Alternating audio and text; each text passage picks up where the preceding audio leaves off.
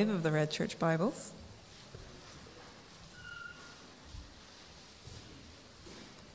So page 605, Psalm 103, starting at verse 1.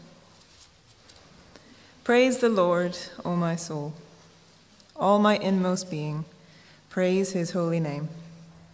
Praise the Lord, O my soul, and forget not all his benefits, who forgives all your sins and heals all your diseases who redeems your life from the pit and crowns you with love and compassion, who satisfies your desires with good things, so that your youth is renewed like the eagles. The Lord works righteousness and justice for all the oppressed. He made known his ways to Moses, his deeds to the people of Israel. The Lord is compassionate and gracious, slow to anger, abounding in love. He will not always accuse, nor will he harbor his anger forever. He does not treat us as our sins deserve, or repay us according to our iniquities. For as high as the heavens are above the earth, so great is his love for those who fear him. As far as the east is from the west, so far has he removed our transgressions from us. As a father has compassion on his children, so the Lord has compassion on those who fear him. For he knows how we are formed, he remembers that we are dust. As for man, his days are like grass. He flourishes like a flower of the field. The wind blows over it, and it is gone, and its place remembers it no more. But from everlasting to everlasting, the Lord's love is with those who fear him, and his righteousness with their children's children with those who keep his covenant and remember to obey his precepts. The Lord has established his throne in heaven, and his kingdom rules over all. Praise the Lord, you his angels, you mighty ones who do his bidding, who obey his word. Praise the Lord, all his heavenly hosts, you his servants who do his will. Praise the Lord, all his works, everywhere in his dominion. Praise the Lord, O my soul.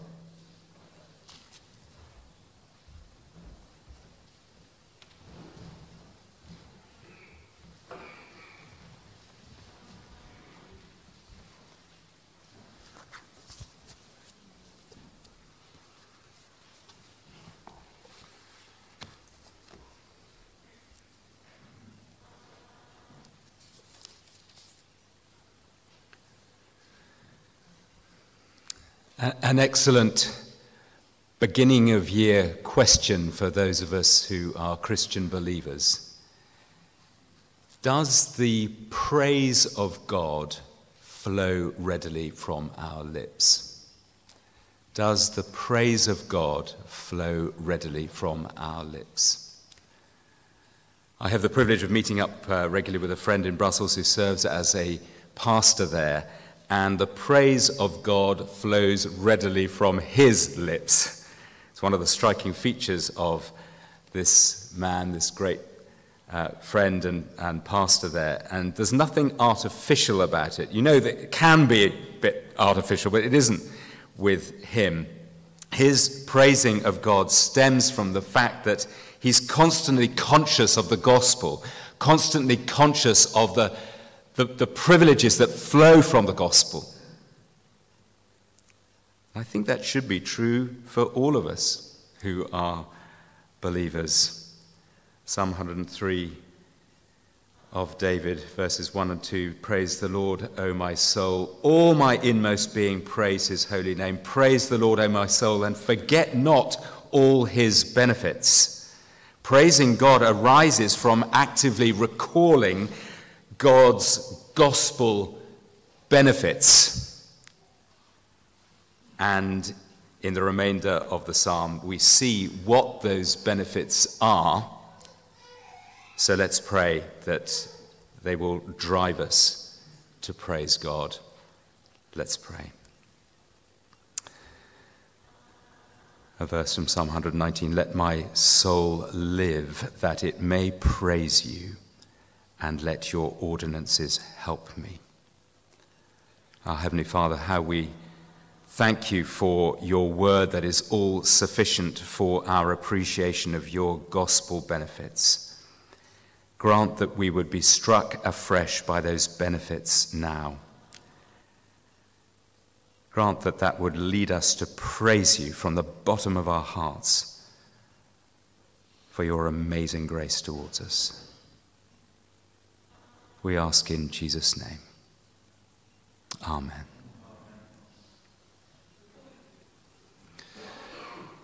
Throw a stone in a pond and you'll see circles in the water that widen progressively. Here in Psalm 103, David considers God's benefits from his own perspective as a believer, then more broadly from the perspective of God's people as a whole, and then at the end from the perspective of the entire creation. And although David is writing a thousand years before Christ, this psalm doesn't need much transposing, with a few adjustments to take account of where we stand as God's people this side of the cross. We can so readily appropriate this great psalm.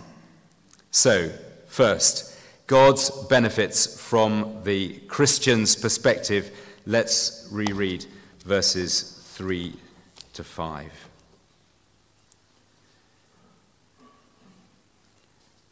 who forgives all your sins and heals all your diseases, who redeems your life from the pit and crowns you with love and compassion, who satisfies your desires with good things, so that your youth is renewed like the eagles. It's no accident that the forgiveness of sins heads up the list of benefits. You can have everything, but if you don't have that, ultimately you have nothing.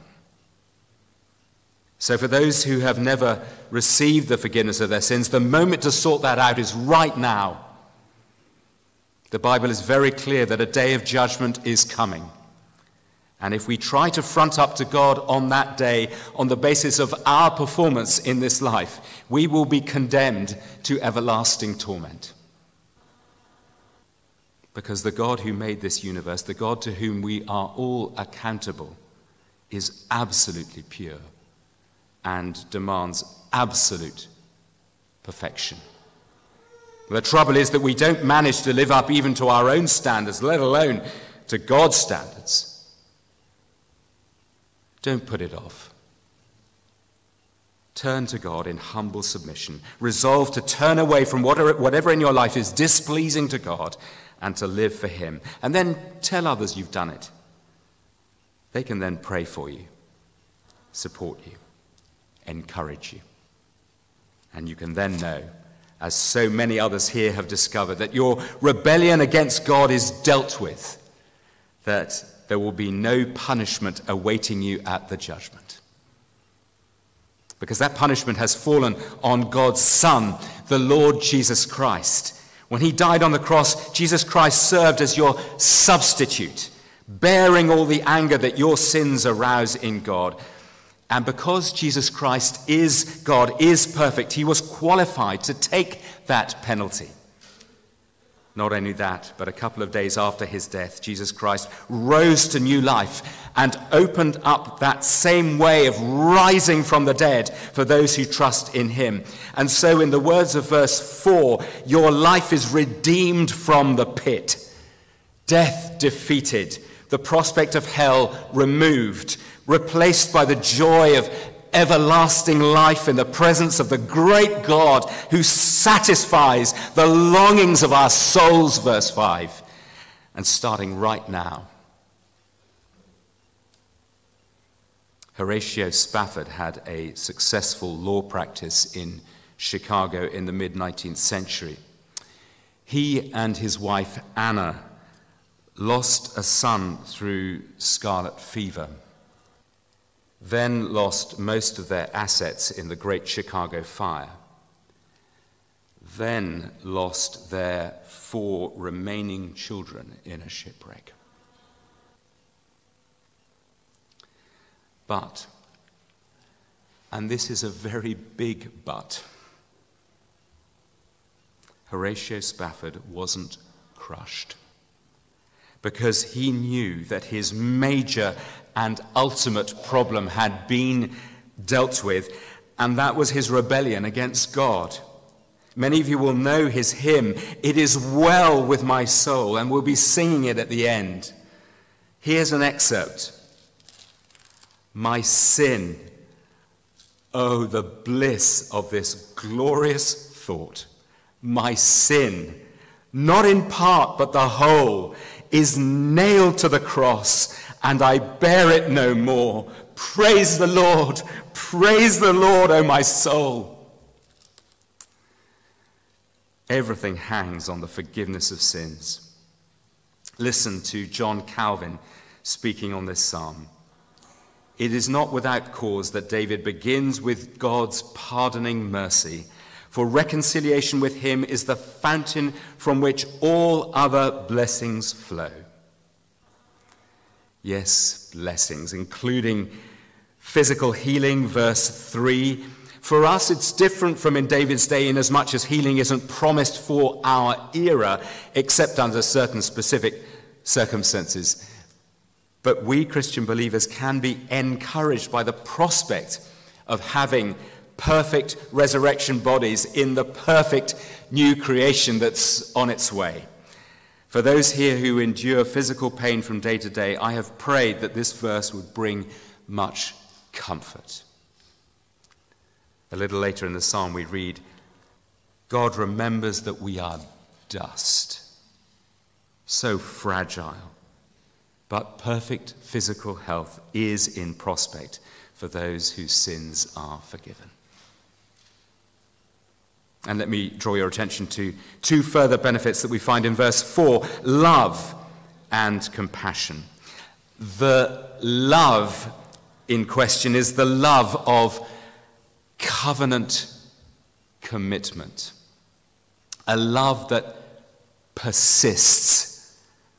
It's often spoken of as steadfast love.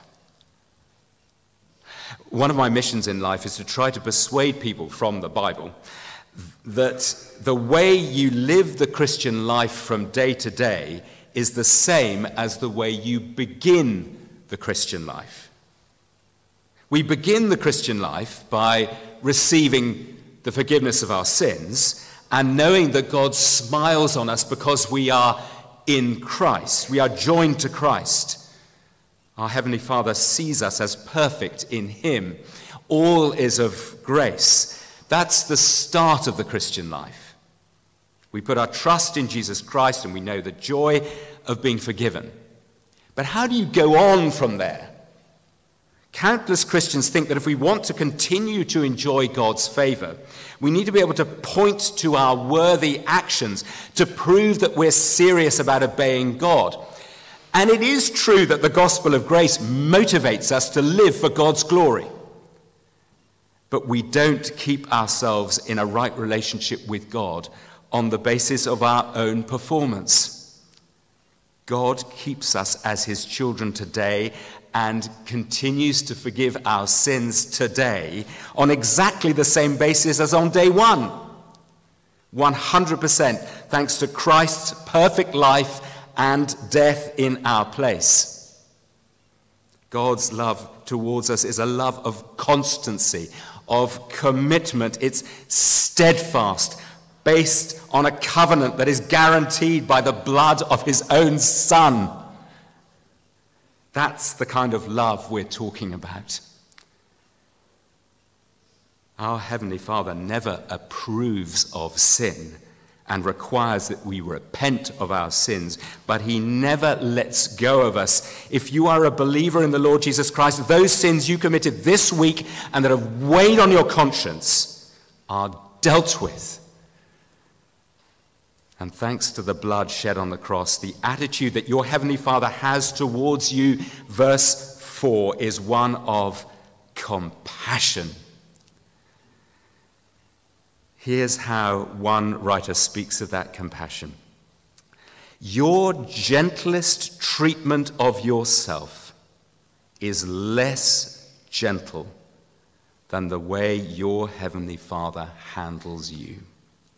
His tenderness towards you outstrips what you are even capable of towards yourself.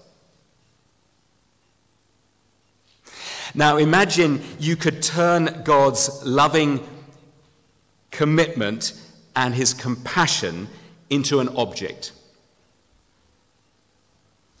What would it be? Verse 4 it would be a crown, and that crown would be on our heads. You may feel very small and insignificant in this daunting 2024 world, but in the spiritual realm, in terms of ultimately what will be played out for all eternity and long after this world is gone, you who are in Christ enjoy the status of being crowned. And so, in the words of another hymn, and this one we have already sung this morning, I stand amazed in the presence of Jesus the Nazarene and wonder how he could love me, a sinner condemned unclean. How marvelous, how wonderful, and my song will ever be. How marvelous, how wonderful is my Saviour's love for me.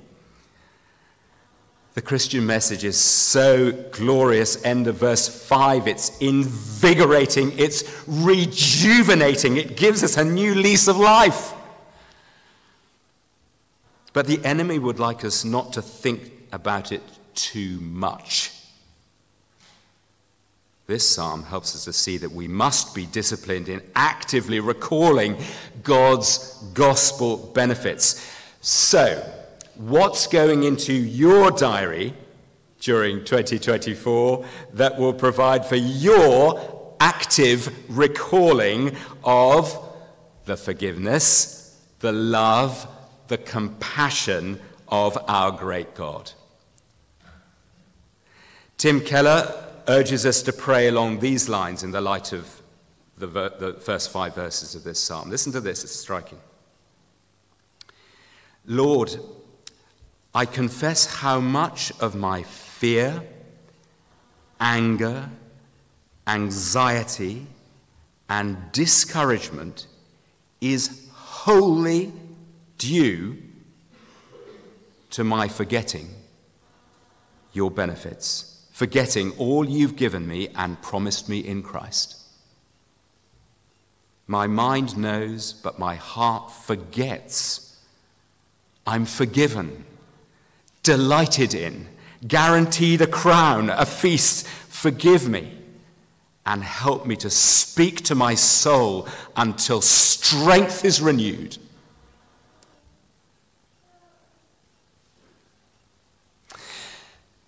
Now, you would have received those um, um, slips of paper speaking about uh, Martyn Olwyn. And as you pray for him, as you pray for Ed, as you pray for Connor, Leanne, the elders, I wonder how conscious you are of the dual focus of their ministry here at Grosvenor. They're concerned for the health of every member of the flock, and they're concerned for the health of the flock as a whole. In our psalm, David now widens the circle to consider God's benefits from the perspective of the people of God as a whole. Transposed for us, that means all Christian believers from all time and place, of which Grosvenor is a, a miniature outcropping or, or church. So we've seen God's benefits from the Christian's perspective. What are the benefits from the church's perspective now? Let's listen as we uh, reread this part of the psalm from verse 6. The Lord works righteousness and justice for all the oppressed. He made known his ways to Moses, his deeds to the people of Israel. The Lord is compassionate and gracious, slow to anger, abounding in love. He will not always accuse, nor will he harbor his anger forever. He does not treat us as our sins deserve or repay us according to our iniquities. For as high as the heavens are above the earth, so great is his love for those who fear him. As far as the east is from the west, so far has he removed our transgressions from us. As a father has compassion on his children, so the Lord has compassion on those who fear him. For he knows how we are formed, he remembers that we are dust. As for man, his days are like grass. He flourishes like a flower of the field. The wind blows over it and it's gone, and its place remembers it no more. But from everlasting to everlasting, the Lord's love is with those who fear him, and his righteousness with their children's children, with those who keep his covenant and remember to obey his precepts. Did you notice in that reading what benefits flow to God's people collectively? Why? They're the same as the ones that flow to God's people individually the forgiveness of sins, God's loving commitment, his compassion towards us. That's what defines Grosvenor as God's church. You see, David hasn't moved on to start talking about something else. There are all kinds of privileges uh, associated with church life here, including the, the music, the various groups and activities. But the beating heart of church life is the forgiveness of sins, God's loving commitment, his compassion towards you. That's what enables you to function as a, a diverse community with all these nationalities and languages and backgrounds, a united community in which you who have been forgiven by God forgive others. You who enjoy God's loving covenant commitment go on loving others. You who enjoy God's compassion show compassion to others. Now, what lies in the background of these verses is the Exodus and aftermath. The oppressed in verse 6 are God's people in Egypt, the, the Israelites. Moses, verse 7, was the instrument in God's hands used to deliver the people from that oppression. You'll recall the plagues on Egypt, the Passover, the crossing of the Red Sea. All of that happened because God had made promises to Abraham to make his people as numerous as the stars in the sky and the sand on the seashore, to give them a land flowing with milk and honey, to grant them a privileged relationship with him as their father. As part of the expression of that relationship, his people need to obey him by keeping the Ten Commandments and a series of other laws. Now, here's the key what happens when the Israelites don't obey, when they don't live up to their calling? Well, take the golden calf incident. The people start worshipping this golden object they've made rather than worshipping God. God is rightly angry. 3,000 people are put to death. But God doesn't go back on his promises. Indeed, Moses pleads with God on the basis of the promises to Abraham. And it turns out that those promises remain intact. How is that possible? Because God's character is that of verse 8 the Lord is compassionate and gracious, slow to anger, abounding in loving covenant commitment. Now, those words are how God describes himself just after the golden calf episode. But there are questions. How are those promises to Abraham to reach fulfillment if the people need to obey him? The answer is that there needs to be a solution to the sin problem. Episodes such as the golden calf get repeated in Israel's history, and God's patience ends up running out, and the people get banished.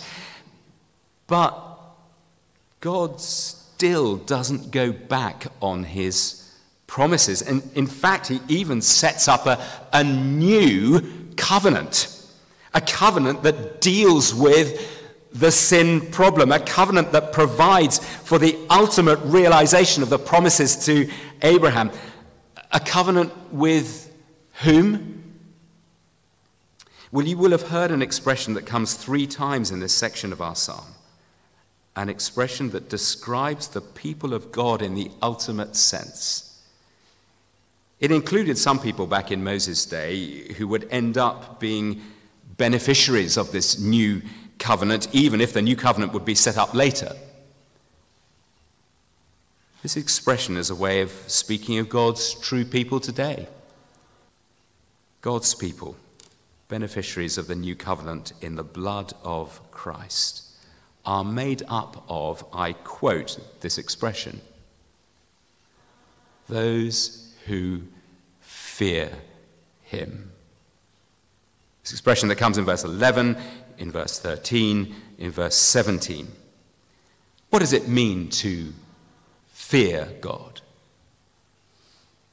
It means to bow down to his majesty in humble submission. It means to tremble at his word. It means to be scared of displeasing him. It means to recognize the truth of verse 19. The Lord has established his throne in heaven, and his kingdom rules over all.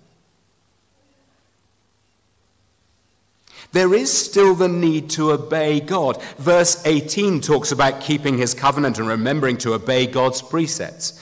And that's true for us too. Except that for us, amazingly, that keeping of God's commandments has been done for us by Christ. And so when we keep God's commandments, we do so because we're right with God, not in order to become right with God. And when we don't, that does not compromise our status as God's people, assuming that we are authentically those who fear God. And so we can look back on this section of the psalm with the cross of Christ in our minds and conscious of the mind blowing reality that these words apply to us who are in Christ in the deepest, the fullest, the most absolute sense. Can we revel in some of these words, please? Can we do it now? Close your eyes if that will help. I'm just going to reread some of these amazing truths. He does not treat us as our sins deserve or repay us according to our iniquities. For as high as the heavens are above the earth, so great is his love for those who fear him. From everlasting to everlasting, the Lord's love is with those who fear him. That means it's infinite. As far as the east is from the west, so far has he removed our transgressions from us. That means our transgressions are fully and definitively removed as a father has compassion on his children. So the Lord has compassion on those who fear him.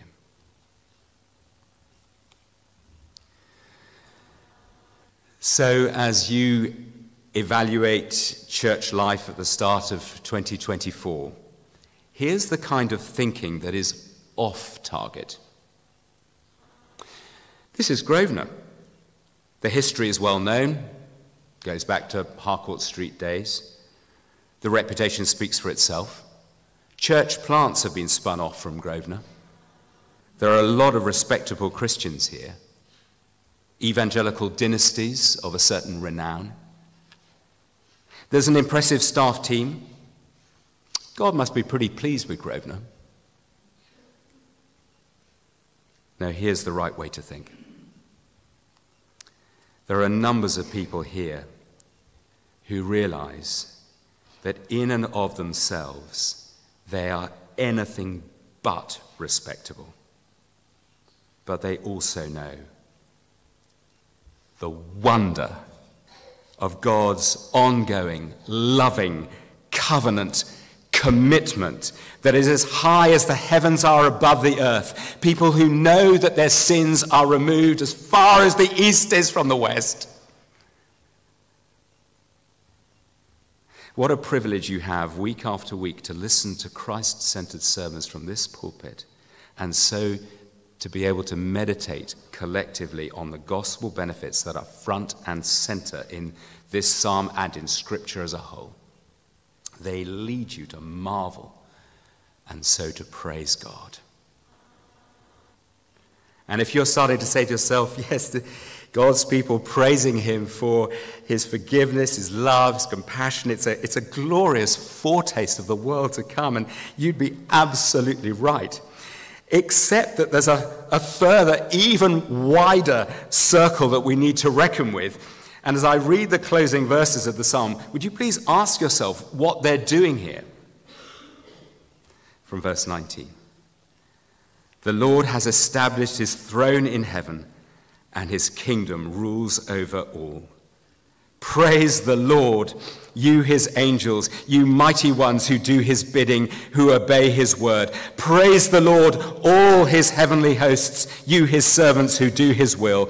Praise the Lord, all his works everywhere in his dominion. Praise the Lord, O my soul. Well, we saw in the first section that David was speaking of God's benefits, his forgiveness, loving commitment, compassion towards the individual believer. We saw in the second section that David was speaking of God's benefits, his forgiveness, loving commitment, compassion towards those who fear him, God's people as a whole. And now in the final section, has David moved off topic onto something else? Well, he's certainly calling on creation to recognize that God is king, but why? Well, precisely, it seems to me, because he hasn't moved off topic. See, the, the problem we have as Christians is that our message is so glorious that it's hard to communicate. Here's the reality of this last section, understood in the context of the psalm. The forgiveness of sins is so marvelous as to have repercussions for the entire cosmos. Already in the second section, David was turning to the, to the grand scale of the universe. He tried to speak about uh, the forgiveness of sins. as high as the heavens are above the earth, so is his love for, for those who fear him. As far as the east is from the west, so far he's removed our transgressions from us. But here he goes further. Let's try and take this in. The death of the Lord Jesus Christ on the cross is the key moment in human history. It has implications for the angels, verse 20, the, the stars, verse 21, and verse 22, everything that has breath, and even everything that doesn't. That the last book of the Bible fills this out a, a little for us. I'll just read from Revelation 5, a few verses. Then I looked and heard the voice of many angels, numbering thousands upon thousands and 10,000 times 10,000. They encircled the throne and the living creatures and the elders. In a loud voice they sang, Worthy is the Lamb who was slain to receive power and wealth and wisdom and strength and honor and glory and praise. Then I heard every creature in heaven and on earth and under the earth and on the sea and all that is in them singing To him who sits on the throne and to the Lamb be praise and honor and glory and power forever and ever. The four living creatures said, Amen. And the elders fell down and worshipped. I don't claim to be able to get my head around all of this, but history is moving towards the point at which birds, fish, trees will recognize the majesty of God and will praise Him for His breathtaking forgiveness, love, compassion towards us who fear Him. And then David closes the psalm by exhorting himself again. Praise the Lord, O my soul. Difficult to do otherwise than exhort oneself again. You may know that John Bunyan's The Pilgrim's Progress is one of the best selling books of all time. In fact, until the mid 20th century, it was second only to the Bible in terms of uh, numbers of, of, of copies sold.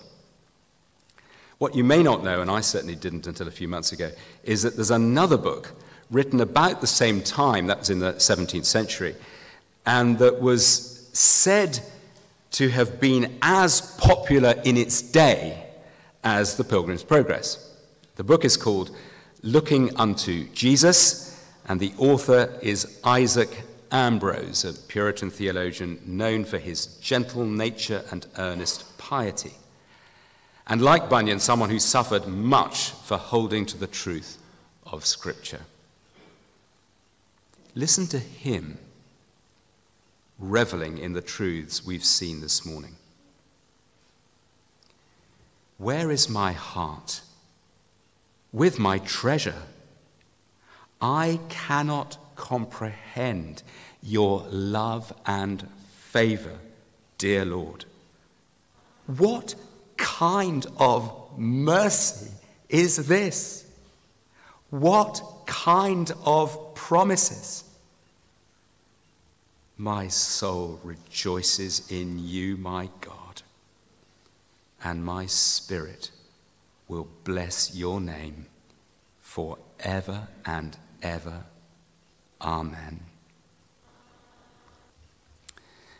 And so, will we be proactive in recalling God's benefits?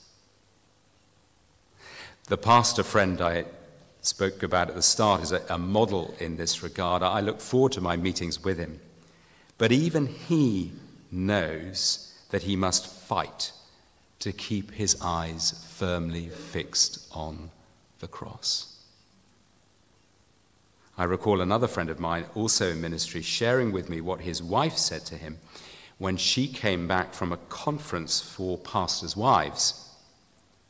Now, I'm talking here about another very godly couple. But I have permission to relay this, and it's helpful for all of us. She came back home after the conference, and my pastor friend, her husband, asked her how it had gone. Her answer There's so much going on in our busy life of ministry that I'd forgotten how much God loves me. And I can tell you that if that was true for her, it can be true for all of us. And so I say to all of us what we need for 2024 we need to keep coming back to the cross. Individually, collectively, and one day in unison with even every nook and cranny of this universe. Praise the Lord, O oh my soul.